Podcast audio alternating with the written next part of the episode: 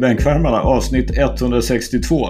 2017 bestämde sig Chicago Bulls, vi vill inte ha med Jimmy Butler att göra längre. Minnesota råkade ut för att Jimmy Butler bestämde sig för att han inte ville ha med dem att göra längre. I utbyte för Jimmy Butler fick de Dario Saric, Jared Bayless och Robert Covington och en second round draft pick. Jämför det med att de gav upp fyra, fyra first round picks, några spelare och tre swaps eller vad det var för Rudy Gobert. Hur som helst, vi kan väl konstatera det att Jimmy Butler har varit undervärderad i hela sin karriär. Nu är han för andra gången på lite drygt tre år sedan i NBA-final med sitt Miami Heat.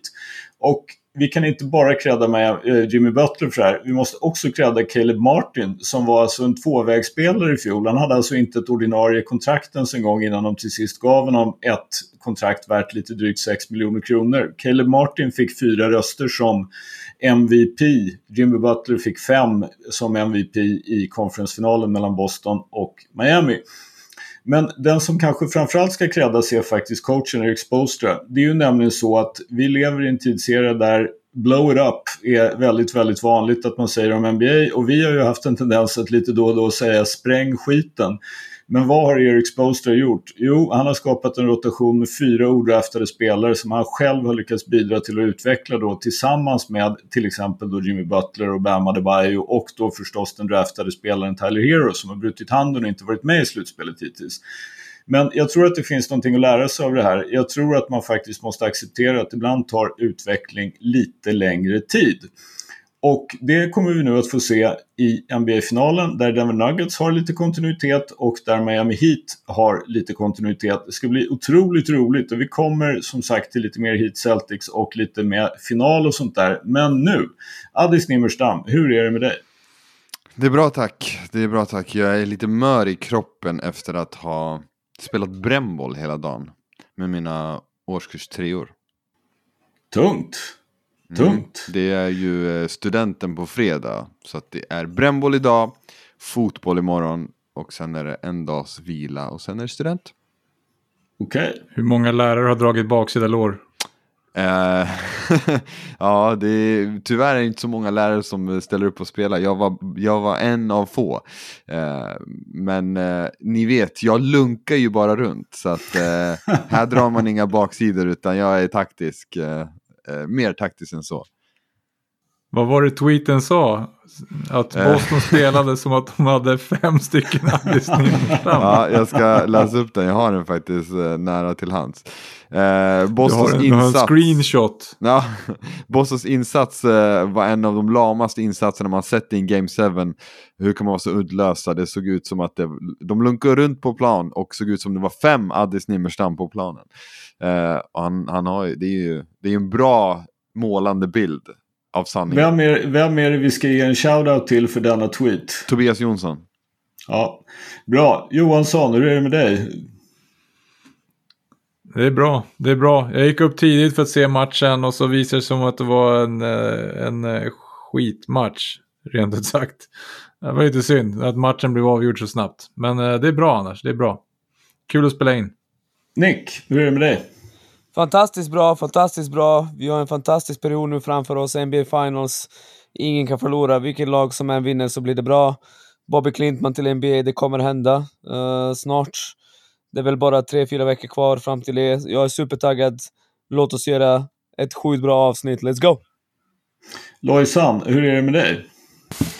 Jag mår bra. Jag har en liten gnällspik här just nu. Men jag hade ju rätt på både Denver och Miami. Så det är, jag lever livet just nu. Du var ju faktiskt den enda av oss som prickade rätt finalpar. Ja. Hur många rätt hade Addis? Eh, noll. Addis tror fortfarande Lakers kommer vinna titeln. Vänta bara. Fem minuter kvar av matchen så, så kom det ut en tweet. I'm back. back. Uh, men, uh, Lakers tar uh, game 8. Om det, ja, det är bra. Kämpa på. Man ska aldrig. Vad, vad, händer, vad händer i Game 7 då? Och Game 6 och Game 5? Ja, nej, det, det är den här roliga tweetsen som kommer efter varje uh, match. Här, så här, D-Lo getting up shots uh, after game 7 i, i Miami mot Boston. ja. Ja, Ja, den var bra. Jag såg den också. Ja, Och har vi någon födelsedag, Adis? det har vi eh, sannoliken. Eh, Underbart. idag så... Alltså, det var vi lite har fy- vi har pinsamt förra Vi har veckan. fyra raka. Vi har hållit Nicky från titeln fyra raka. Kan vi få till Alltså en jag femte? vet inte om vi får räkna. Jag vet inte om vi får räkna förra veckan. Det var ändå lite pinsamt. Ja, att ni bommade Markkanen liksom i... Ja, det var ju flera som skrev Ja. till mig, jag bara, jag visste det efter typ andra ledtråden. Det Men det, men det spelar ingen roll. Ja. Det är fortfarande fyra som vi har hållit Nick ifrån, ifrån vinsten. Mm. Let's keep it up. Ja. Okej, då eh, ska vi se här. Jo, vi eh, säger grattis eh, till en herre eh, som fyller, eh, vad blir det nu, 31 år gammal. Född 1992. Han är 2,03 centimeter lång och väger 102 kilo. Jag vet, Mhm. Viktor Gaddefors. Nej, Ah! Den var inte dum alltså. Det, det, alltså. Han är ju 92, men är han, är han 2,03? Ja, men typ Ish. där någonstans. Men väger han 102? Lova att det finns folk som sitter där ute nu och bara nu kan jag det. Ja, ja. Ja, En ledtråd till. För annars så är Chris, Chris Ja. Inte 2,03 och väger inte 100, 102. nej, men jag kan säga så här. Den här spelaren eh, spelar i NBA och blev vald i första rundan 2012. En 203, 92. 102. Det är för många som är 203. Vi gör så här då. Eh, jag ska ge n- några fler. Han gjorde, vad jag ser, två år på college innan han eh, nådde NBA. Han har eh, endast spelat i eh, Western Conference i tre olika lag. Det är tuffa ledtrådar man. Varit där ger- aktiv i det laget han är i idag sedan 2019. Alltså bror, det är svårt. det där är ju alltså d- 92. Okej, sjunde pick i draften. Sjunde 2012. Och bara Western Conference. Eh, Bulls hade ju en massa seventh picks i rad. Men det var... Okej, han har ett OS-guld 2016. Oh. OS-guld 2016. Född 92. Så pass ung, 203. Vänta! Nej, nej, jag tänkte säga nej, fy alltså. Det här är skitsvårt. Han eh, spelade i slutspelet eh, nu, i år alltså. Okej, ja, det blir mycket lättare nu. Vänta. Eh, Western Conference. Det här är ju helt pinsamt att det står så totalt still. Harrison Barnes. Ja, snyggt. Oh, där Men satt vänta, är inte Harrison Barnes 94? Nej, 92. Tydligen Ja, inte. Nej, Ja. snyggt Johansson. En, fem, en femte raka utan, utan nick. Men det Vad, går ju eh, fruktansvärt långsamt för Vad oss. tog du den på Johansson? Ja, så slutspel i år, sjunde pick och Western Conference. Då var det lite så här, okej, vad har vi då som vi tittar? Försökte gå igenom lagen. och så kom jag på, just fan. Han var ju sjunde pick, ja. Min nästa var ju att han är en NBA champion. En titel med Warriors En titel med Warriors innan han skickades. till Dallas. Jag ska nästan börja sätta så här, eh, hur många poäng så kan alla lyssnare sen få säga så här, jag klarade det på. Ja, ska, ska jag börja idag? poäng. Johansson, en poäng. jag gör det. Ja, det, alltså, du, du, Jag tog Det marken svåra- förra veckan också, bara så att det är on the record. ha, ha, Hade du sagt han är sämst när det gäller han spelar i West, jag hade träffat den.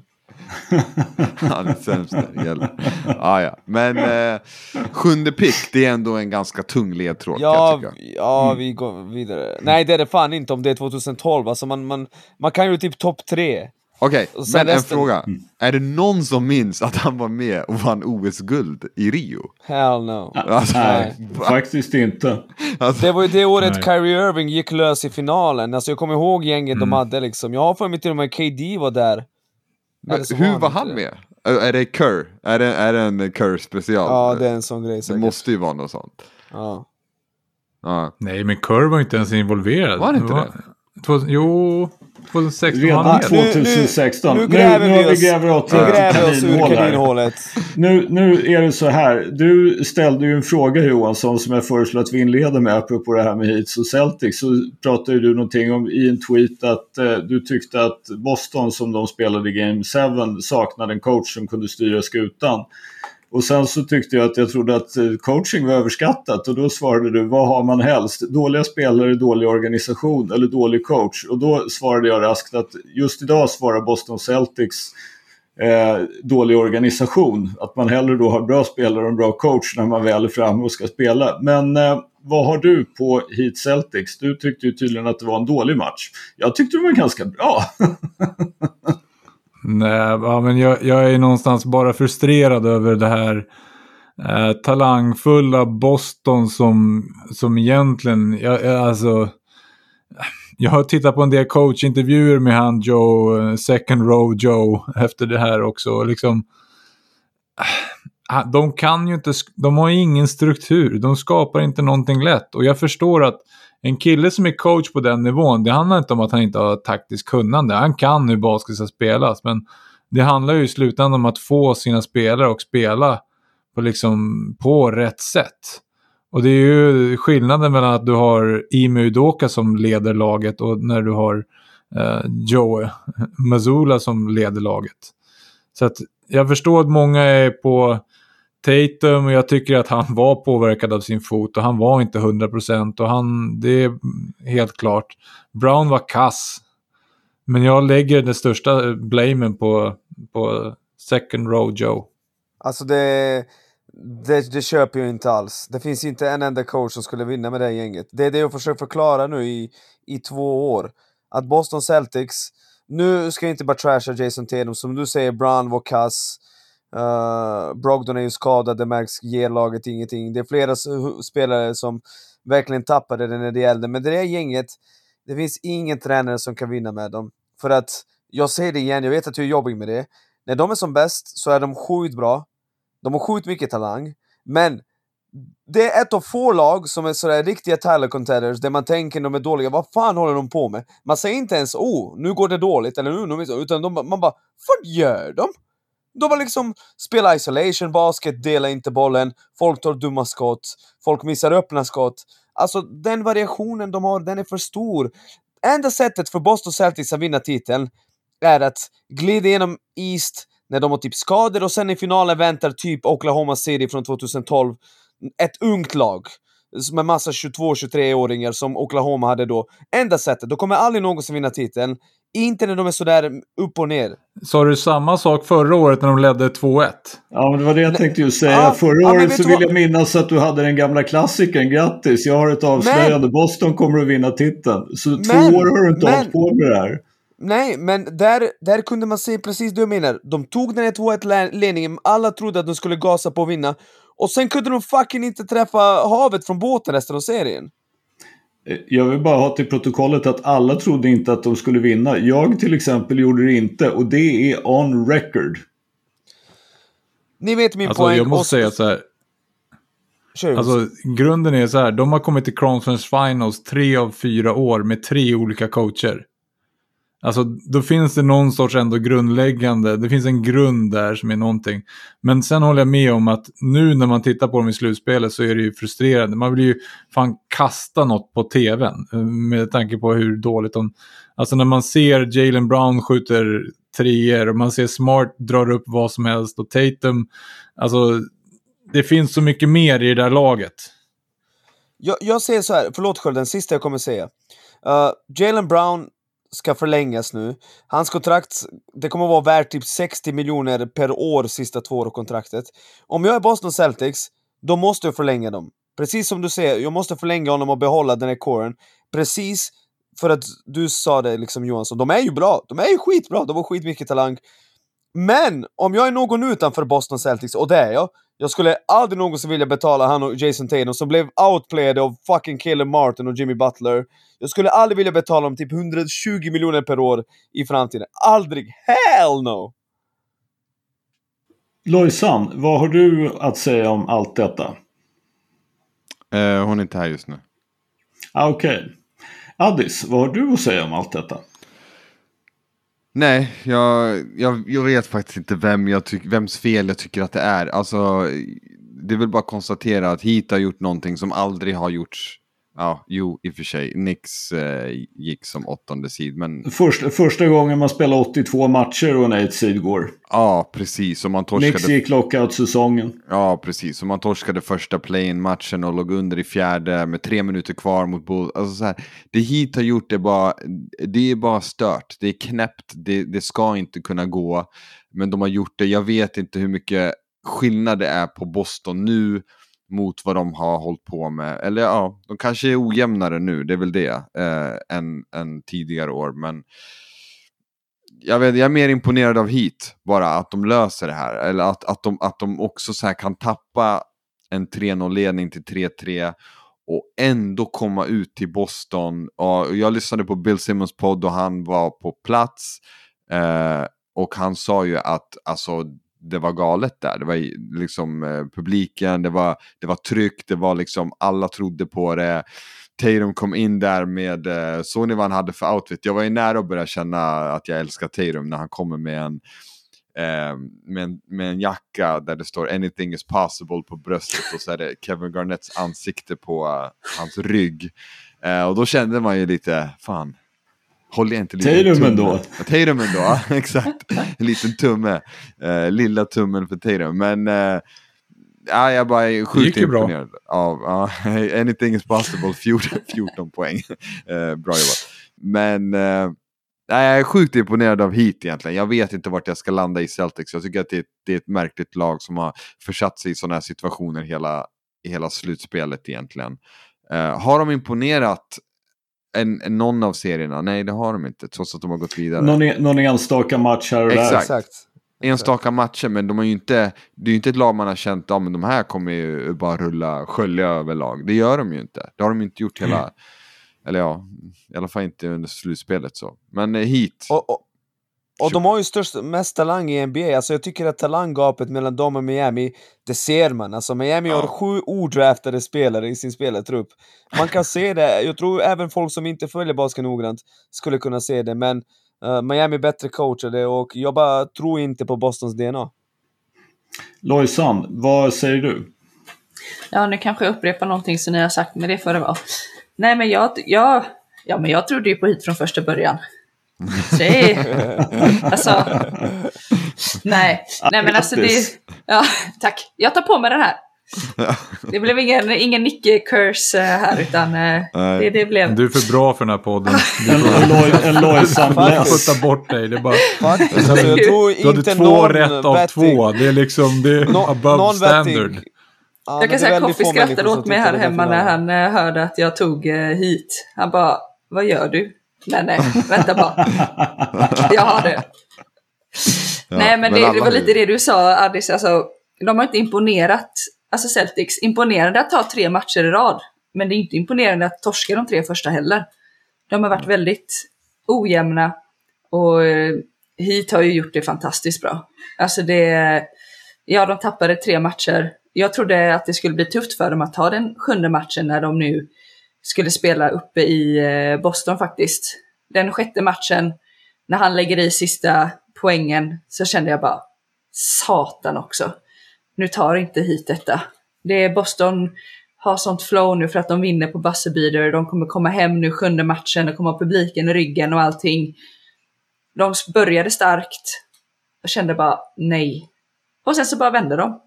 Så det, eh, nej, det har varit eh, kul att se lite ojämna matcher hit och dit, men eh, sjätte matchen är ju den bästa, tycker jag. Mm. Och sen att faktiskt Miami åker till Boston och, och vinner sjunde avgörande, det är, ja, props till dem. Verkligen. Jag känner, jag känner bara det här med Celtics. Alltså, jag måste erkänna, jag tycker faktiskt väldigt synd om Jason Tatum. För han stukar alltså foten på första spelet han gör när han landar på Gabe Vincents fot. Och han var ju uppenbart hämmad han såg ut att ha ont framförallt när han landade på den där foten. Och eh, det, det som jag tyckte nästan påverkade Boston mest det var ju att de gick ifrån det som de faktiskt har som grund i sitt spel som har funkat i försvaret. Att de byter alla screens. Nu kunde de inte göra det när de inte kan byta på Tatum utan de vill att Tatum ska vara stationär. Och då börjar de spela någon drop coverage och backar av liksom den här pickorullen och det kunde de bara inte lösa. Sen så småningom i fjärde korten när de fortsätter att lira Tatum då är han en stenstod som de bara går förbi. Så de, alltså de, de hamnar i en lite konstig situation. Jalen Brown, som vi vet inte har de säkraste handles i NBA direkt, har 8 turnovers och 5 assist. Det är han som på något sätt får ta över och initiera anfall. Och det jag skulle säga om coachen Masula, det är ju det att jag tycker faktiskt, och det är lätt att säga i efterhand, och jag fattar att man lirar Tatum för man hoppas att han ska hålla sig varm med den här stukade foten, att han på något sätt ska kunna ta sig igenom matchen. Men man ser ju att han inte kunde det jag måste säga att jag tror att det faktiskt hade varit bättre för dem att tidigt byta ut Tatum och se om vi kan få något av någon. Jag fattar att Brogdon är skadad och att det blir problem. Men sätt in någon annan än Tatum och se om vi kan få lite fart i spelet. För de blev väldigt stillastående både i anfall och försvar. Och ingen riktigt visste, alltså ingen vågade ju på något sätt kliva fram. Det kändes som att Jalen Brown körde för att han blev tvungen till och så blev han stilad varje gång han går vänster av Jimmy Butler. Ja, de fick inte ihop det alls.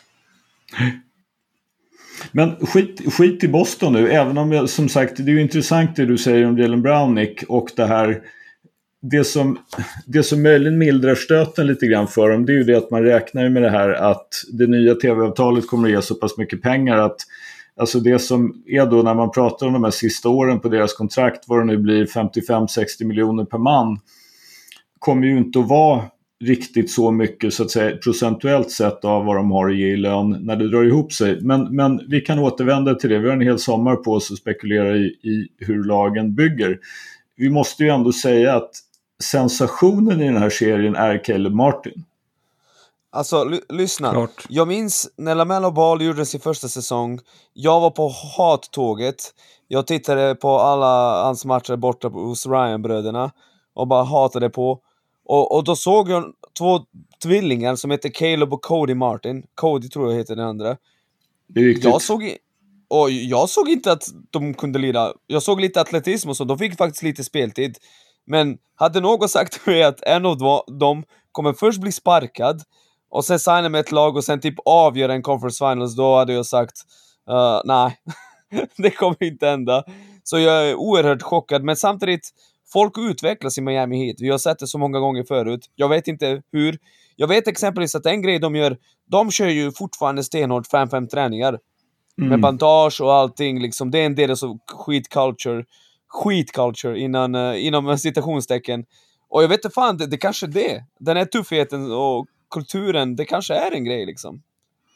Men de har ju fler krav. De har ju allting från fettprocent till Ja, allt vad det, liksom det heter. Så att du, du fångar ju in de som är like-minded. Alltså, du fångar in de som gillar det där, de kommer dit och så stannar de där. Och det är liksom så de har byggt upp kulturen. Det är därför Jimmy Butler är liksom den perfekta eh, personen att vara där. De har ju hela den där kulturen och sådana där lag som har ett system, de kan få sämre spelare eller sämre spelare. Just nu är NBA så jävla talangfullt. Mm. Alltså det finns otroligt mycket talang så att spelare kan gå in och göra det här och det är inte en jättestor överraskning. Men de får folk att överprestera. Till skillnad från Boston och sådana lag. Alltså, får jag bara här, läsa upp lite grann ur det som jag emellanåt skämtsamt kallar för Bibeln, nämligen Basketball Reference. Caleb Martin i konferensfinalen 35 minuter, 19 poäng, 6 returer, 2 assist, lite avrundat. Han skjuter 60% från golvet, 49 från 3 och 87 från straffkast. Alltså, hans poängsnitt för säsongen, då han har kommit som bänken hela tiden, är 9,6.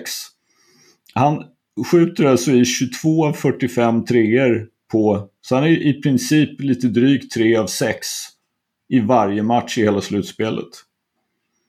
Och det är ju skott som de behöver. Liksom, gång på gång på gång på gång. Mm. Och det gjorde ju att Boston inte vågade lira de två stora tillsammans speciellt mm. ofta. Mm. Exakt. Och sen, ja, som sagt, Jimmy Butler. What a guy. Det är svårt att komma ifrån. Jag gillade verkligen det här klippet när han sitter efteråt och de liksom pratar om det här. Han säger någonting om att uh, I don't call them role players, I call them teammates. Det var snyggt. Det är så Nick pratar om oss också. vi, är rollspelarna. Nej, teammates, förlåt.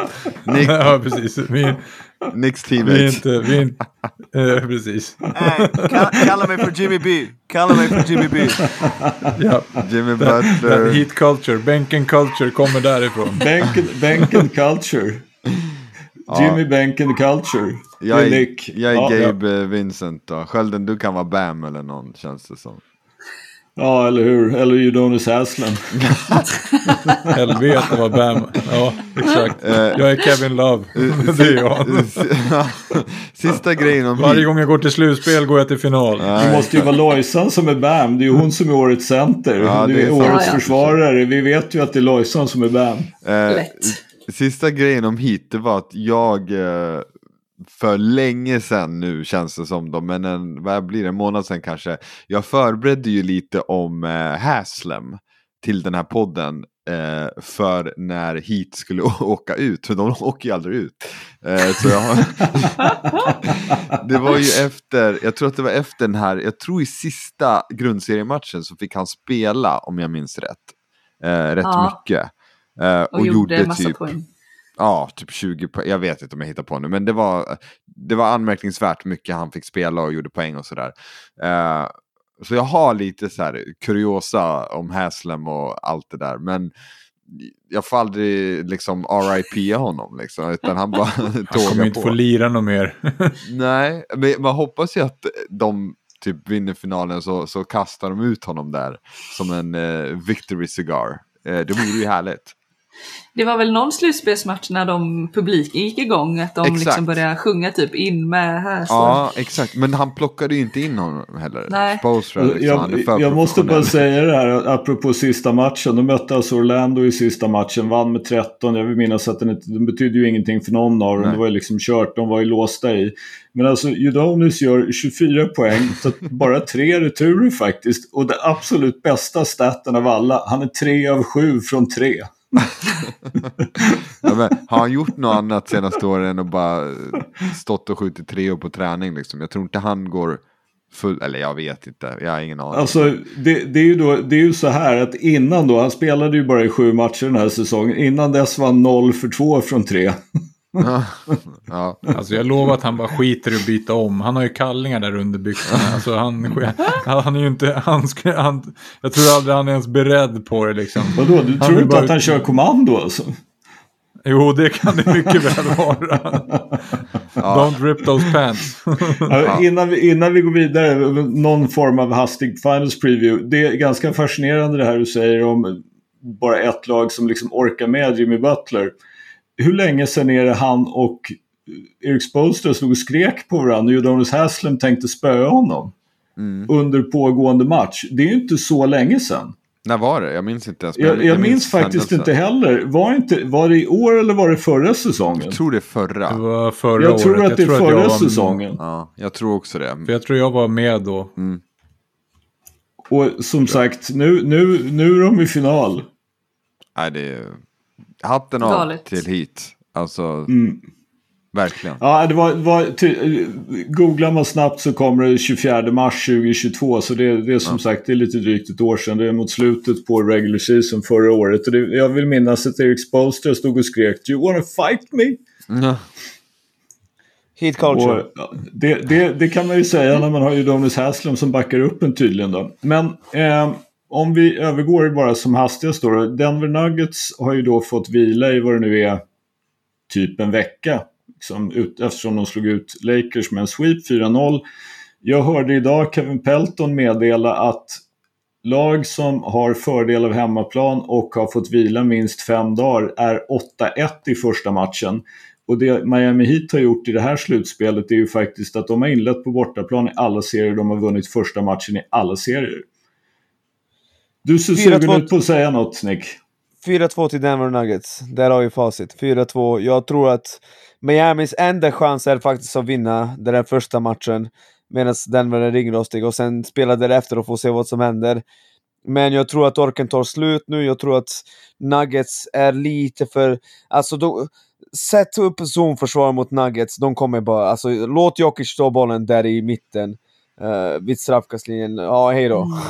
liksom, det, det alltså, den, den, här zonen kan de ju inte spela som de har spelat mot Miami. Nej. Det kan vi konstatera. För då är det som sagt, då, då får ju Jokic bollen vid straffkast hela tiden. Nej. De måste göra Nej. något annat. Och det Nej, kommer finns... de att göra. Precis, så jag, jag, tror inte det kommer funka. Ingen av deras fasoner kommer funka. Uh, ja, 4-2 till Denver Nuggets, jag är faktiskt ganska säker på den. Johansson, mm. utveckla lite, lite taktiska manövrar nu. Nej, men i stora grunden så tycker jag det är så här. Kommer Miami kunna hålla Denver under 110 poäng? Mm. Jag tror inte det. Jag tror att det blir svårt. Jag tror att alltså det finns så jävla mycket offensiva vapen i, i Denver med skyttar, med folk som kan penetrera och jokers och så vidare. Då är frågan, kan Miami göra över 110 poäng? Och det är det som är liksom någonstans sett att det... Eh, jag vet inte. Deras typ av basket är lite långsammare, går lite mer grind. Så att jag tror absolut att de kan störa dem. Men det är tufft att resa direkt från Boston till Denver och vara redo för match 1 liksom ett par dagar senare. Det är tufft, så att eh, jag tror också Denver. Adis? Heat in five. Heat Nation baby. du kan inte säga Denver nu när du har varit så mycket på hit. Nej, men, eh, du, du vill vara lyxkryssarkapten nu när vi inte har Stefan hos oss längre. I vilken, i vilken, i vilken tier ligger Dallas? nej, Denver. Denver. Nej, det, det är lågt ner. Nej, men sanningen är så här. Jag, logiskt så förstår jag att, eh, och det är de ju, Denver är jättestora favoriter. Kommer förmodligen vinna, men jag har sagt så här i alla, jag har sagt så när, när Heat mötte Boston, jag har sagt så när Heat mötte Bucks. Alltså, jag vet inte vad mitt, mitt ord betyder ingen längre. Jag, jag har ingen aning. det här är hit. Du måste tippa, du måste tippa, kom igen. Ah, he, he, bara, för, bara för att uh, eh, NBA är konstigt. Heat and six. Det är, alltså, det är inte orimligt. Som NBA har varit den här säsongen, som sagt, så why not? Det skulle på något sätt vara kronan på rätt ställe för hela NBA-säsongen. Heat in six. Lojsan, vad säger Faktiskt. du? Nej, men jag tror på Denver och Jokic. Det, de tar det. Jag tror som Nick att det lär bli eh, 4-2. Jag tror ändå hit tar två matcher. Men att Denver drar det längsta strået. Eh, Nick, vill du ge mig pengar om hit vinner? Hur mycket då? jag, slu jag slutar med den argumentationstekniken. Det, det är över. Du klarar dig precis undan med andan i halsen senast. Inga pengar, inga frisyrer. Nej, nej, nej. Men du vet, när man, när, man, när man är i affekt så vill man liksom visa att man verkligen tror på något. Så tänker man efter, vad fan, varför gjorde du det där? Det är inte sett vad, jag får ingenting om det blir som jag ser liksom. Så, nej, jag, jag ska sluta med det. Jag tror, jag man hade, tuffa vägen. jag tror man hade kunnat fått en del pengar av det om man hade sagt hit i final redan i play-in. Då hade du bara 2000 spänn! om de du skulle baitat in mig med en sån liksom, dragit en flyer. Ja, men jag, jag måste erkänna, jag tror också på Nuggets. Jag tror en sak som man kanske lite lätt förbiser sådär, det är ju faktiskt det att Nuggets är ganska stora. Alltså jag har svårt att se hur... Jag tror att Miami måste spela zon för att ha en chans att överleva. Du har ju alltså ändå Jokic. Ska du spela Bam på honom eller ska du spela någon annan? Sen har du Michael Porter Jr som är typ 6-10. Eric, Aaron Gordon som är vadå? 6-9 och dessutom liksom byggt som ett tegelhus. Liksom. Och KCP är hyfsat stor för att vara en vinge och Jamal Murray är inte pytteliten för att vara en point guard. Så det finns ju liksom ingen riktig stans att gömma en, en lite sämre försvarare och lite beroende på hur, hur eh, Miami ställer upp. Det är ju en anledning till att de spelar zon. Det är ju faktiskt för att de då eh, dels har lite lättare att hinna ut på skyttar och dels att det är lite, lite lättare att gömma till exempel en Duncan Robinson eller en Tyler Hero eller liksom vad det är.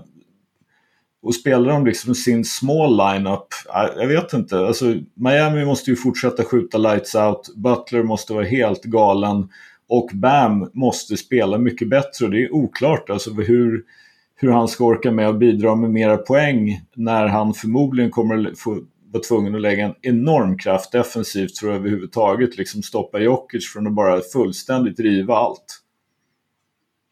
Och du tippar alltså? Jag tippar Denver. Jag, I, alltså, hur många matcher? Ja, det är, den, det är den man måste fundera på. Men alltså jag, jag är ju världens främste Butler-apologet. Så jag säger som du Nick. Jag ger, jag ger Butler och, och Caleb Martin och alla andra hit två matcher. 4-2 till Denver. Fatta att Jimmy Butler och Eric Spolster kommer lyssna på vår podd imorgon och få så jävla mycket motivation att motbevisa oss. Alltså vi ger dem bara bränsle så... Ja. Eh. Snälla vet. Butler kommer att sitta på presskonferensen. We listen to bänkvärmarna. There's only one guy there we respect. His name is Addis. He's got everything right. Heat and six, let's go. Killen som precis sa mina ord är inte värda Respect, säger Jimmy Butler. Respect. He knows what he's talking about. Mm. Mm. Ja, härligt. Vi får ju som sagt anledning att återkomma till det här. Ska vi stanna kvar ändå lite hastigt vid NBA? Vi tror ju, vi har ju fått för oss det här att Bobby Klintman kommer att bli draftad av något lag och idag så, jag tror att det var du som fick mig att se det Nick, att eh, ryktena börjar gå om Indiana Pacers. Ja men vi har, redan, har inte vi redan spekulerat om att det är just Pacers? För man har sett någon tweet här och där. Jo, men, det, men... jo. Men nu kom det från en tung källa, det var ju någon snubbe som har typ, vad är det, 60, till och med kanske mer tusen följare, väldigt uh, credible person som sa att det, rykten går om att det är Pacers, och, och rykten går om att det är Pacers brukar betyda att ah, det är Pacers som har lovat honom. Så vi vet att de har tre first round picks i första rundan, det låter jättelogiskt att de faktiskt tar en så kallad flyer, alltså att uh, använder en av pixen att ta en sån här projektspelare som har väldigt hög potential men inte kanske är redo idag. Så jag tittar på Bobby Clinton på plats 29. Jag är redo och den är vi, vi får diskutera lite mer om vi kommer göra ett live-avsnitt. Jag är på, ni andra vill gärna sova inför midsommar. Vi får se hur vi gör. Men jag kommer vara vaken och vet ni vad? Jag kommer fucking sprängas av glädje när han draftas. Det där kommer vara monumental stund för svensk basket. Uh, av flera olika anledningar. Men ja, det är Pacers som man har börjat få uh, riktiga källor här i den här frågan. Att det är de som har lovat honom att uh, drafta han i första rundan. Sen, mm. det kan ju också leda till då att något annat lag då ja, men ser de här ryktena och det är ju inte omöjligt att något lag kliver in framför dem heller, det vet man ju inte. Det har det... hänt så många gånger. Exakt. Det har hänt så många gånger mm. att, att, man inte gjort en enda workout med ett lag, ja. men man vet ju att ett annat lag vet något om den spelaren, och så gör man ajt, vi tar honom istället liksom. Exakt, speciellt om de har tänkt att spara honom till deras, var, har de 29 picken också? Ja. Ja. De, de har typ 26, 29 och... 7, ja. 7, 26, 29. Ja, sju är det ju inte. kan man, det kommer nej, inte hända. Det, det låter inte kan man lugnt säga. Men eh, någon av de andra. Det är inte omöjligt att ett annat lag kring 20 till 25 någonstans där väljer att kliva Men, in. Men alltså, liksom. fatta, fatta om Bobby Clinton blir draftad i första rundan, helt plötsligt är han multimiljonär. För två år sedan bodde han där vid liksom Marks gymnasieskola i det där boendet och käkade liksom uh, vad är det, köttbullar varje dag. Jag såg honom i Göteborgsfestivalen. och makaroner. Jag såg honom i Göteborgsfestivalen förra året, han hade liksom brödlimpa och åt kyckling liksom. Alltså, han kommer ju gå från det där till att liksom ha otroliga summor pengar. Alltså du vet, man tänker ju shit alltså. Är han mogen nog mentalt att hantera sådana här saker? Så det är ju alla de där som är i sån situation i och för sig då. Alltså det, det är inte mm, så unikt så för, för honom. Och han har ändå gjort ett år på college. Man tänker att de förbereder en väl inför proffslivet. Eh, jag trodde att du skulle säga det var två år sedan han satt och spelade in bänken. För han har ju gjort ett avsnitt med oss, eller med Stefan då. Ja, det avsnittet kommer vara guld värt. Det ja, alltså fan vilket det. bra avsnitt av Stefan alltså. Ja, vi, vi, vi har det till salu, exklusiva rättigheter för den, den som vill plocka upp det. Inboxa. Alltså, han, han har ju, eh, han, de har ju faktiskt skrivit om honom i den amerikanska sajten Athletic och där säger han att han ska behålla sin college-licens helt plötsligt. Så det, ja, vad Nej. vet man? Nej. Nej, det ska han inte. Okej, okay, har de ändrat på det? Okej. Okay. Nej, nej, nej, han har sagt upp den. Men kan vi, kan vi lösa en intervju med honom, tror ni? Igen? Ja, det tror jag. Ja. Det tror jag säkert. Det tror jag att vi kan lösa. Tänker när han, när han Bob, är... Bobby vet ju att han är vår gubbe. Men, men Sjöström, såg du det där? Det stämmer ju inte. Han har, han har ju ja, sagt men det var, upp... ett, det var ett tag sedan i, i The Athletic. Nej, nej, nej, nej. Han, han, han drog ju... I Sköldens ju, andra det, husbibel. Samma dag han skulle vara med på Draft Combine, han drog, han drog sig ur Combine några timmar inför starten och meddelade att han, han ska inte tillbaka mm. till college. Ja, men den här, som sagt, den här är rätt gammal så det, ja. det du, du, Nej, du har säkert rätt. Men, men han... Eh, för till, till The Athletics så sa han I'm declaring for the draft while maintaining my eligibility at Wake Forest. Men sen har ju då, det här var ju någon gång i början på april. Och det är mycket ja, möjligt det att det var före draft combine. Japp, japp. Uh, Om jag är vaken när han draftas då måste någon kolla till hur jag mår. För jag tänker inte komma upp, sätta klockan för att gå upp och kolla på NBA-draften. Nej, alltså den är speciellt sent, sent i första rundan, då är klockan halv fyra alltså. Men hallå, mm. vad, vad över, under vad, på, över under på de alla de här som har sagt nu så här, jag kör en livepodd, hur många som faktiskt kommer se den lyssna. Nej, men, men, är... men, men, men, ska vi spika ett avsnitt tidigt på morgonen då? Vi ska framförallt redaktöra efter avsnittet. Carry on. uh, du, ja. vad va, va, va säger ja. vi om uh, att spela i Indiana som fit? Liksom? Vad va säger vi om det? Ja, det är väl bra. Det är ju Rick Carlisle. Han, han ger, väl, ger väl ändå ganska mycket utrymme och frihet och sånt där. Titta på Matherin och, och de som har spelat där i, i år. De, de har ju skyttar också, det gillar jag. Mm. Och, och, de har ju haft folk som utvecklas också, det gillar jag också. Lite mm. sådär odraftade spelare och spelare från andra rundor som får tid och faktiskt visar att de kan lira. Så jag, det är inte riktigt Miami eller Spurs som man, man hade hoppats på. Uh, men uh, Indiana är mycket bättre. Jag har sagt, bara inte Minnesota och Houston. Där har jag verkligen två lag där han, han drar dit, hans karriär kommer dö ut. Alltså 100%. Har du, har du sålt dina aktier i Minnesota nu? Definitivt. En miljard procent baby. Inte för att det kommer Nej. hända, men Nick, om han skulle hamnat i Golden State, vad hade du gjort då? Ja men det är samma, kommer ni ihåg när Repko spelade där? Liksom jag hejade på dem fast jag hatade på dem samtidigt. Så det, man, man, det gäller att hitta balans liksom. Okej. Okay. Golden State har 19 picken. Ja. ja, det är lite tidigt tror jag, men... Ja. Um, Brooklyn har två picks. Brooklyn har två picks, 21 och 22. Ja, Mm. Portland har en 23. Man kan ju tänka sig att Portland egentligen behöver stora vingar. Men de, de vill ju göra något med Dame också så fort som möjligt. Så ja, Portland känns tvek. Men, men som sagt, Memphis 25 Också varit Sorry, bra på att drafta, bra på att. Vingar? Har inte de ett... Har inte Portland ett överflöd av stora vingar? Alltså inga som, inga som hjälper alltså, dem då, om man säger så. Grant, Sharp. Fast Sharp, ja, ja, ja, ja. Inga som hjälper dem då? Alltså, För, det är ju det de letat ja, ja, efter. Men, men, det kommer inte Bobby Klintman ja, göra. Nej, nej, men det var det jag sa. Att eh, inte, inte nu om de ska maximera Dames potential. Det tror jag inte på. Men för, för Bobby Klintman, äh, Klintmans skull. Så jag kollar här på draftorden runt 20 picken och, och neråt. Eh, så säger man väl så här. Han vill ju inte landa 27 i Charlotte eller 28 i Utah. Det, det är väl de man känner. Mm. Varför inte Utah? Ja, men, jag tänker Utah. på, grabben ska ju leva Utah. också för fan. Alltså. ja, det är sant, men jag, jag tror...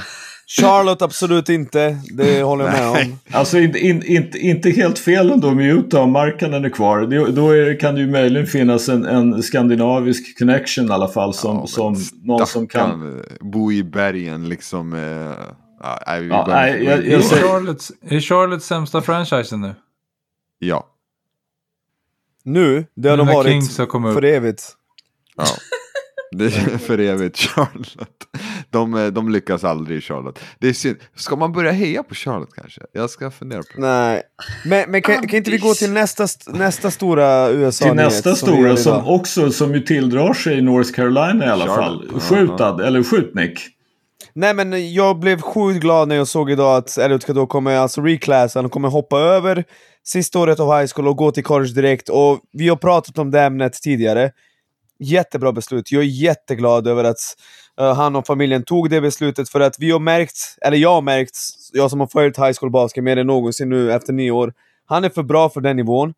Vi såg när han spelade med landslaget, han är inte riktigt van vid att spela uh, långsammare tempo, ta hand om bollen och liksom verkligen vara den här bakplansgeneralen som även spelar försvar.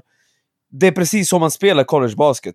Så jag tror att han, nu blir det så att, kom inte kasta bort ett år, för hade han stannat kvar på high school, han hade bokstavligt talat kastat bort ett år.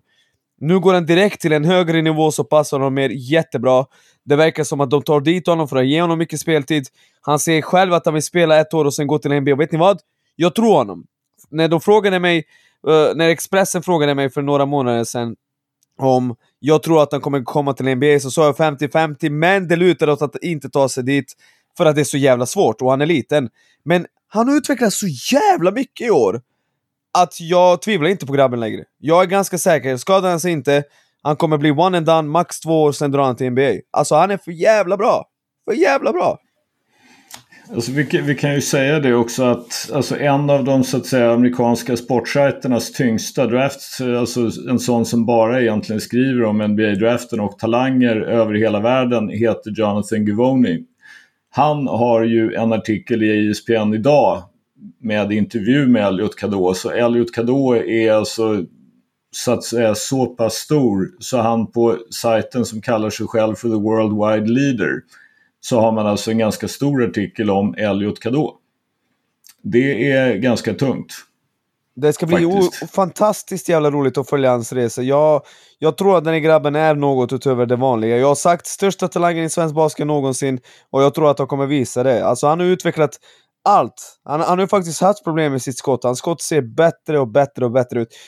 Varje dag är det någon som lägger upp något klipp med honom när han kör private workout. Alltså den grabben andas, lever, äter basket. Han spelade året runt.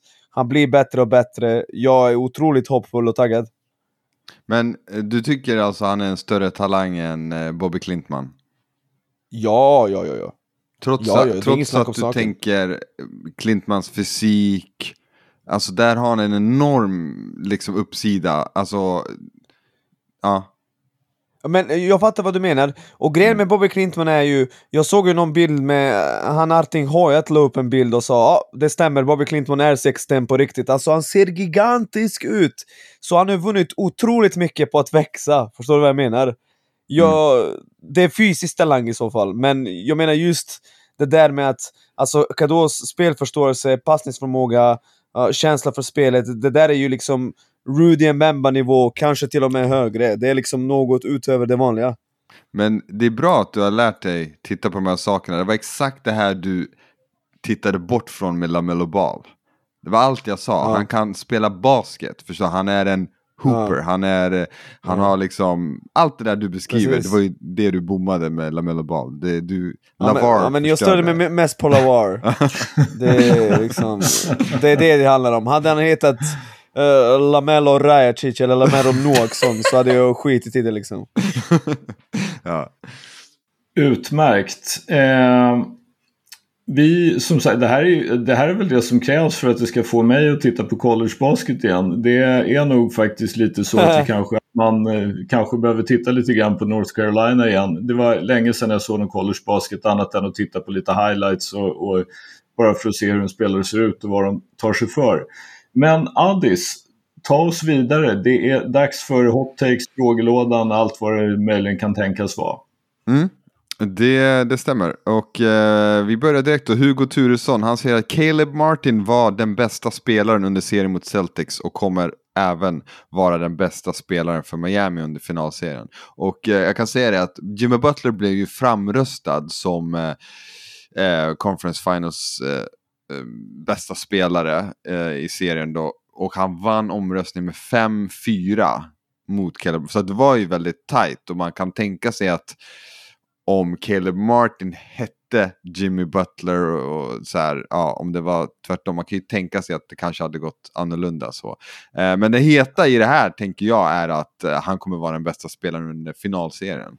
Eh, den är stekhet. Ja, vi, vi, vi får inte glömma att Bostons gameplan, ju längre serien gick, gick mer och mer på att plocka bort Jimmy Butler. Uh, det gick inte åt att plocka bort Martin. Martin gjorde en sensationell serie, men vi får inte glömma det där. Jag tycker Jimmy Butler definitivt är uh, den seriens eh, uh, MVP. Sen försöker inte ta något från Martin, men jag säger som det är. Bostons prioritering var att stoppa Butler. Det var ju det. Eh, jag håller nog också, också Butler faktiskt som, som MVP i, i, uh, i conferencefinalen. Inte minst för att liksom, han har bollen väldigt mycket i händerna. Han ser till att saker och ting funkar. Han fattar beslut. Han har assist. Däremot är det ju så att Caleb Martin gjorde ju en helt otrolig conference-finalserie. No doubt about it. Men blir Kelly Martin bästa spelaren i finalen då, då har ju Miami Heat vunnit och vi har den absolut mest sensationella Finals MVP någonsin. Mm. Jag säger så här, han snittar under 12 poäng per match mot Denver. Under 12? Mm, jag säger syn. Jag säger att han snittar över 12 poäng per match mot Denver. Nick betalar dig 500 kronor. Jag, säger, jag, jag höjer. Jag säger att Caleb, jag säger att Caleb Martin snittar över 15. Caleb Martin snittar över 15. Nick rakar ögonbrynen om Caleb Martin gör över 15 poäng per match. Ja. Han funderar på det. Nick tänker. Vi ser, vi, ser, din min nu Nick. Vi ser hur liksom det knakar lite grann där i huvudet. Man ser hur det snurrar. Ja. Kör nästa hot take Addis. Ja, ja, ja. Eh, den här tar jag på mig bara. Alvin Svensson han säger att min hot take då om att Pat Riley, eh, Heats lagbyggare, är överskattad. Jag, jag kallade väl honom den mest överskattade liksom, NBA-figuren någonsin typ. Uh, att det är den sämsta hot-taken i bänkens historia. Kommer ni på några andra riktigt usla hot-takes i bänkens historia? Den är där uppe, S såklart. Säg det igen, säg det igen. Vänta, förlåt. Va, va, vad sa Alvin? Han sa att min hot take om Pat Riley är den sämsta i bänkvärmarnas historia. Alltså Nej, Addis, har... hot, Addis hot take ja, om... Ja, vi har haft sämre, men den är ju riktigt dålig. Fast jag vet inte om det finns någon sämre. De är, de är i final, typ tre alltså, år senare. Lamello Ball till Murcia var väl också ja, ganska den sådär. Den, den, är lite halvrisig den med. Ja, alltså, tro mig, vi har haft värre. Steph Curry systemspelare och allt det där liksom. Det, vi har haft värre. vi har haft värre. Du behöver inte skämmas, men din är ju topp 10, topp 15, definitivt. Alltså du du kapade ju Pat Riley och ja. han har visat att han är typ den viktigaste NBA-personen någonsin. Han, Red Arba, Greg Popovich typ. Och, och David Stern. Alltså, det var, någon tweetade ju det, jag tror det var David Aldridge som också är på The Athletic numera. Han tweetade ju det att som spelare, som coach eller som, lag, som så att säga lagets organisationens viktigaste slutspels eller beslutsfattare så har alltså Pat Riley spelat i drygt 24, varit med i drygt 24 procent av alla NBA-finaler som någonsin spelats. Han har alltså 19 NBA-finaler som spelare, coach eller då lead executive. Det är ganska tungt faktiskt. Det, det, väger tungt. Det väger tungt. Eh, Aram han säger att vi hade alla fel förra avsnittet när vi tog Booker över Tatum. Båda har sina toppar och dalar men Tatum visar att han är bättre så långt in på karriären, gör mer defensivt, lyfter lagkamrater och så vidare. Eh, där kan jag bara säga, strångt att skicka in den här efter nattens match kan jag känna. Eh, spontant. eh, alltså, jag, kan, ja, men... jag, kan, jag, jag, måste i ärlighetens namn också erkänna att jag har ju, alltså, i, jag har ju skickat ett och annat mest till en och annan person och sagt hur fan kunde jag låta mig duperas av Nick och ta Booker över Tatum där när, när eh, Tatum var riktigt bra. De tog tre raka så kände jag ju bara liksom the curse strikes again. Allt är Nicks fel men, men ja. Mm. It is what it ja. is. Ja, jag köper att man tycker att Jason Tatum är bättre i grunden och på pappret, men jag, så, jag förklarade förra veckan. Spe är det seven game series, då vet jag att Devin Booker kommer offensivt att vara galen, fem av dem. Är det seven game series med Jason Tatum, jag vet inte vad jag får nästa anfall. Han kanske kommer liksom sätta en tre, eller så kommer han airbolla den. Förstår? Alltså, jag, jag gillar inte den stressen. Jag, jag vill bara säga det också att jag, som sagt jag tycker synd om Tatum i nattens match. Jag tycker inte att man, man kan inte döma Tatums liksom, statistik eller match eller prestation på det som hände. Han var ju helt klart hämmad av att ha en stukad fot och sen så förmodligen mentalt blockerad också av att känna att jag behöver prestera Game 7 i The Garden i Boston och jag kan inte göra ett skit. Alltså det är en hopplös situation. Det är ju därför du avgör innan så att det inte går till en Game 7 där det kan bli så. jo, jo, jag, jag, jag, är med dig men jag bara tycker man kan inte döma honom för nattens insats. Däremot kan man ju absolut ha väldigt starka synpunkter på både honom och på Bostons insats i serien som sådan. Att släppa de två första hemmamatcherna när man är så klar favorit och som Nick sa tidigare, det är ju onekligen så att Boston är ju det mera talangfyllda laget men vi ser ju det nu lite grann det är svårt för dem att få ut det, vad nu orsaken är. Ja, bra. Vi går vidare. Vi har fått in en uh, hot take av bänken OG, bänkens finest, Stefan Jovanovic. Han säger följande. Nikola Jokic betyder mer för Denver Nuggets än Carmelo Anthony. Vi börjar med den. Han, hans är ja. i två led. Ja. Ja. Ja. ja. ja. ja. Vi, vi håller med, vi håller med. Eh, jag ska bara säga då, jag håller såklart med också. Eh, men det är lätt att underskatta också vad eh, Carmelo, han tog ju dem till slutspel som rookie. Eh, de hade typ inte varit i slutspel på typ 10 år eller någonting så här. De var ju urkassa i många år. Det är därför eh, Carmelo är så älskad i Nuggets land. För att eh, det, var en, det var en riktigt usel eh, franchise där och då. Eh, och han gjorde ju dem respektabla. De gick till slutspelet alla år, tror jag han var där. så. Men självklart, eh, jag håller med. Jokic är redan förbi Carmel Anthony i eh, Nuggets. Han säger även att om Miami Heat vinner den här stekhet, om Miami Heat vinner titeln är det den största skrällen någonsin i NBA och i samband med det blir Jimmy Butler Heats största spelare genom tiderna, större än Dwayne Wade diskutera. Jag köper, jag köper nummer ett, att det, det kan vara den största skrällen resultatmässigt, ja. Jag köper inte nummer två, Dwayne Wade. Det, det behövs lite mer av Butler. Det behövs lite mer, eller mycket mer om vi ska vara ärliga. Fan, Wade var ju där eh, uh, nästan sin hela sin karriär. Visst, han var i Bulls och Cleveland där några patetiska år. Men eh, 2006-finalerna... Nej, det var inga patetiska år i, i, i Bulls. Hade jo, inte Rondo jo. brutit handleden så hade de slagit ja, ut men slut. Eh, Boston. Ja, in, inte ens du tror på det där. Hur som jo, helst. det vet jag. Jag tror inte, jag vet. Han, det hade blivit han har rätt så. På, han har rätt på nummer ett och fel på nummer två, tycker jag. Ser ni andra? Jag, jag, har, också, jag har också Wade över. Alltså oberoende av allting annat så... så eh, alltså Wade, Wade har ju faktiskt... Eh, han har ju 2006-titeln som ju i någon mening är hans. Liksom. Och sen har han två titlar till med LeBron och Bosch. Det men han, han har redan så att säga liksom en titel för att motsvara Butlers eller vad vi nu ska säga. Sen har han två till då Miami var dominanta. Mm, mm. Men eh, om och man, om vad man... det nu är, liksom 13-14 år i, i, i hit. Om man nu tänker sig att Jimmy Butler eh, drar ihop fem säsonger till hit eller någonting. Kan han passera då? Om vi säger så. Ja, fortsätter. Jag, jag har sagt att om den serien i finalen blir tight, eller om Heat vinner, då är han topp 50-spelare någonsin i min bok. Jag, mm. jag driver inte. Så absolut om man fortsätter i det tempot. Mm. Måste inte han bry sig om grundserien för det? Ja, just det. Ja, alltså bara liten shot mot skölden, lite... Jag, jag, vill, jag, vill, ju bara säga så här. Tänk om Boston hade slagit ut hit vad jag hade ätit då om regular season matters med first seed i West och second seed i, i East. Och kontinuitet och hela skiten. Men nu är, nu är det ni som äter. Men ni äter bara ett 50% för Nuggets är ändå etta i West. Ja. Uh, Two Shirts säger att, uh, eller frågar, vilken spelare i NBAs historia, jag tycker vi kan ta nutid och historia, är bäst pound for pound som man mäter i boxning och MMA, alltså storlek. Uh, om, man, om, man, om man mäter det liksom. är det, jag säger, om jag bollar upp idag, Jamorant. Idag. Pound for pound.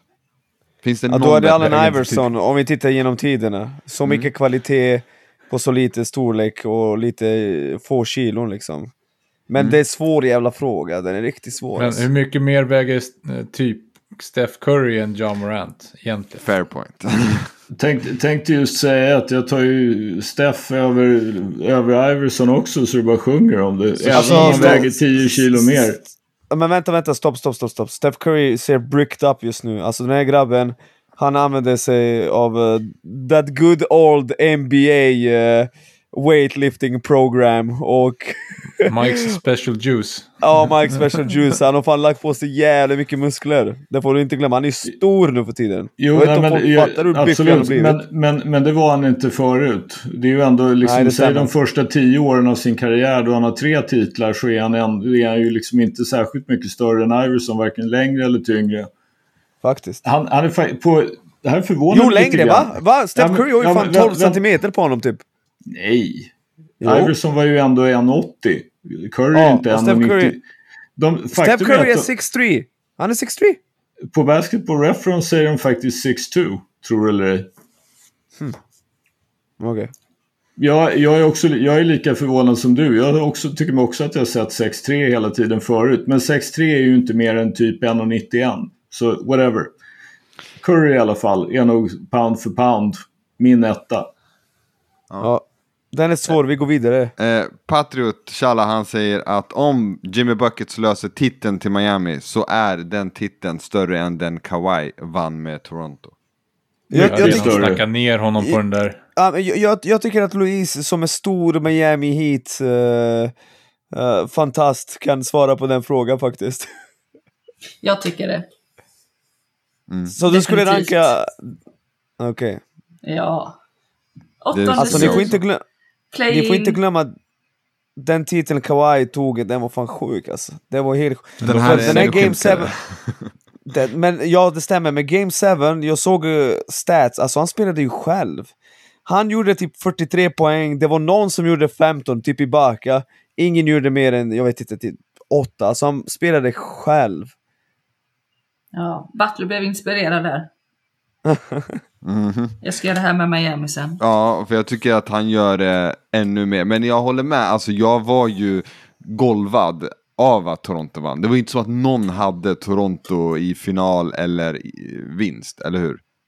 Det var Nej. ju, Nej. det var ju Nej. helt sjukt. Eh, så håller med om det. Och sen Ja, visst, fast, fast när de väl är framme i finalen och både Durant och Clay Thompson. Thompson går ner så var det ju ändå, alltså jag, jag säger inte emot det, det var ju ingen som hade dem innan, men alltså och sen är det ju dessutom, tycker, eller jag tycker att det spelar roll att Kawhi var där i ett år och de var väl, nu minns inte jag vad de var sidade det året i men de var ju faktiskt tvåa i Eastern Conference, de var inte åtta. Så det var, var ju inte någon superskräll ändå att de gick ut, djupt i slutspelet. Att de skulle vinna, det var det ju ingen som hade. Men de var tvåa i Eastern Conference, de var 58-24. Det är contender all over liksom. Mm. Hade Kyle Lowry i sin kraftsdagar, hade Ibaka när han fortfarande var bra. Alltså, ja. Lowry-effekten alltså. Danny Green, ja precis. Lowry-effekten. Ah, alltså, många glömmer det här. Det folk strugglade som fan. Jag kommer ihåg att Fred Van Leet, han var ju skitdålig fram till typ mitten av serien mot Bucks. Och då Mm. vaknade den till precis efter att ha fått barn och folk bara ah, men det är för att du blivit pappa. Han bara nej. Men det var ju flera som strugglade, det var upp och ner som in i helvete liksom. Vänta, vänta. Men, ja. Sa folk att för att han har blivit pappa han spelar bättre? Ja. Ja, han strugglade, sen blev han, grejen. jag kommer aldrig glömma, ja. Sen blev han pappa mitt under serien, gjorde typ sådär 20 poäng med Milwaukee och alla bara ja, nu fokuserar du inte på basket lika mycket, eller hur? Han bara? Pappa-effekten. Ja, jag, jag, jag tror man missuppfattar det här med att få barn. Och eh, effekten, effekten på människan.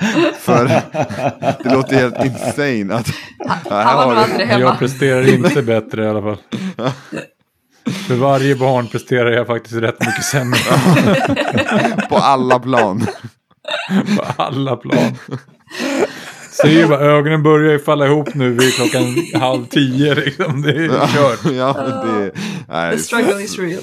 sanslöst. Jag måste kolla upp vem som sa det där. Det låter ju helt sjukt. Ja, men, men du Addis, jag har en fråga. Ja. Tar du hot takes från Instagram också idag? Ja, det har jag gjort. För att vi har en grabb, uh, han grabben som gick fram till mig och sa att uh, basket är en del av hans uh, uh, vardag. Ja, kör Han skrev då. faktiskt till mig, han heter eh, Han heter Sigge Tor om jag minns rätt, min grabb. Eller vår grabb. Men jag ser inte var, var är alla hot takes? Ja, jag har redan skickat dem. Bra, bra, bra podd nu. Eh, men jag, den fanns inte med i alla fall. Men eh, du kan ju leta upp den eh, medans. Eh, Br- Brian säger följande. Om Charlotte dra, dra, draftar, äh, draftar Scoot Draft. Henderson så kommer han och Lamello bli nästa generations Dame och CJ. Det vill säga två väldigt begåvade offensiva spelare men som kommer få det svårt att ta sitt lag hela vägen i playoffs. Tillsammans vinner de ingenting. Uh, Brian har alltid de här insiktsfulla hot takesen tycker jag. Ja, de är väldigt djupa liksom. Uh, och, mm. Men han valde Charlotte. Exakt, ja. så, så han har rätt. Då kommer han aldrig vilja någonting. Han kommer aldrig. Nej, men det, det är ju, ja, det, jag, jag gillar taken för det, Charlotte är väl tvåa. Allting talar väl för att de tar skott. Sigge Thor skrev så här, vår broder alltså, att Denver vinner 4-1 och Jokic snittar 39 poäng per match. Uh, vi 39? säger att... 39? Uh! 39 alltså, den är, tufft. Den är het, men vet du vad? Vi respekterar vår broder Sigge och jag köper den. Vi, jag, jag säger också 39. Let's go. Alltså om han gör 39 i första, då kommer nog Spo göra någonting annat. Ja, det fanns sant. Det fanns sant. Spo kommer alltså... aldrig låta någon snitta 39. Du har rätt. Du har, har rätt. någon någonsin gjort 39 per match? Per match Jordan i... snittade 41 mot Phoenix Suns. 93. Okay. Så en person. Ja. Du gav öppet Sen... mål till skölden alltså. Ah, ja, ja, ja. Du, bara, du bara tog bort målvakten, du la den på linjen och du bara varsågod. Här, varsågod. Ja, men, men vänta, sen var det en, en grabb som gick fram till mig under Göteborgsfestivalen från Tensta Basket. Han var från Tensta, jag vet inte vad klubben heter. Men han, han ville att vi skulle ha med hans hot-take. Och shoutout till alla grabbar från Tensta som lyssnar, vilka kungar. Han sa, alltså vi har fått den här många gånger, han sa att Victor Wembanyama är överskattad. ja, jag säger nej. Nej, men han är the real deal. Men det är jättesvårt är att veta eh, så. Men, men en, en gnutta av mig som konträr maestro hoppas ju att eh, han har men lite, Addis, lite fotproblem. Han är ju bästa spelaren i franska ligan, han är liksom 18-19 bast. Vi gjorde samma misstag med Luka Doncic. Är du sådär för, jävlig, för jävligt bra Mm. liksom i Europa på den här höga nivån, då är du nog redo för NBA att äta där också. Ja, förmodligen. Han kan lira boll som vi sa om Lamello då. Ja, det är sant Han har basket i sig. Ja. Han har basket i sig, bara att han råkar också vara ett jävla alien. Ja. Nej, men han är 7-4 eller 7-5, ja. Det är väl, det är väl skador. Eh, det är väl skador emot eh, så. Annars så så lär ju de, de lösa det. Ja. ja. Det ska bli roligt nästa år. Vi, vi kör college-kollen. Det ska bli spännande. Uppdatera oss på Jo, kan inte Elliot. jag få ansvara för den? på.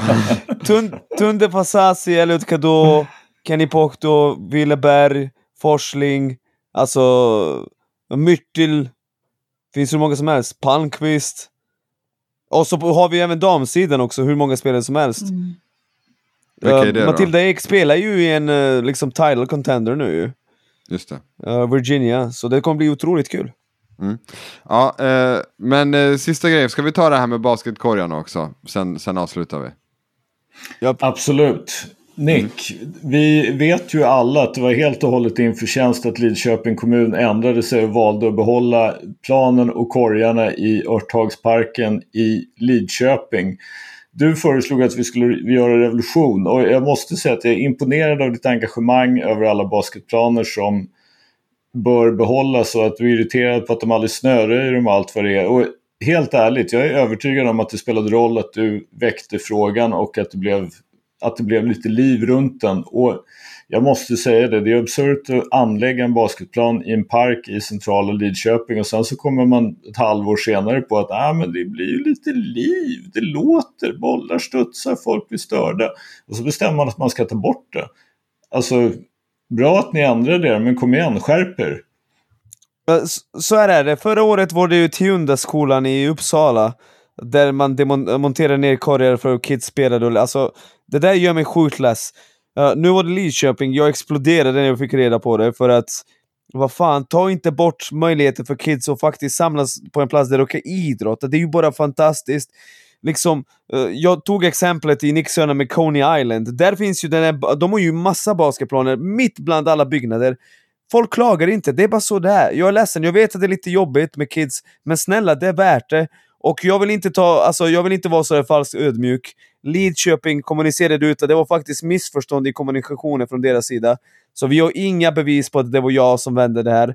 Men jag vill säga så här till alla som lyssnar. Är det något sånt som händer, hör av er till oss. För vi klagade ju som fan förra året och nu klagade vi och det kanske påverkar på något sätt. Så ingen ska få ta bort korgar från kids som vill spela över sommaren. Fuck that! Hör av er till er så ska vi starta uppror. Korgarna ska vara kvar. Punkt Eller slut. så hör ni av er till oss och inte till er själva. Ja, just det. Till oss, precis. precis. Det börjar bli sent. bänken ja. TM är på er sida. Fler basketplaner och fler korgar till folket. Är vi nöjda så för idag, då hörs vi så småningom igen när Denver och Miami Heat spelar final i NBA. Ha det bra så länge. Hej då! Hej då! Bye! Ciao!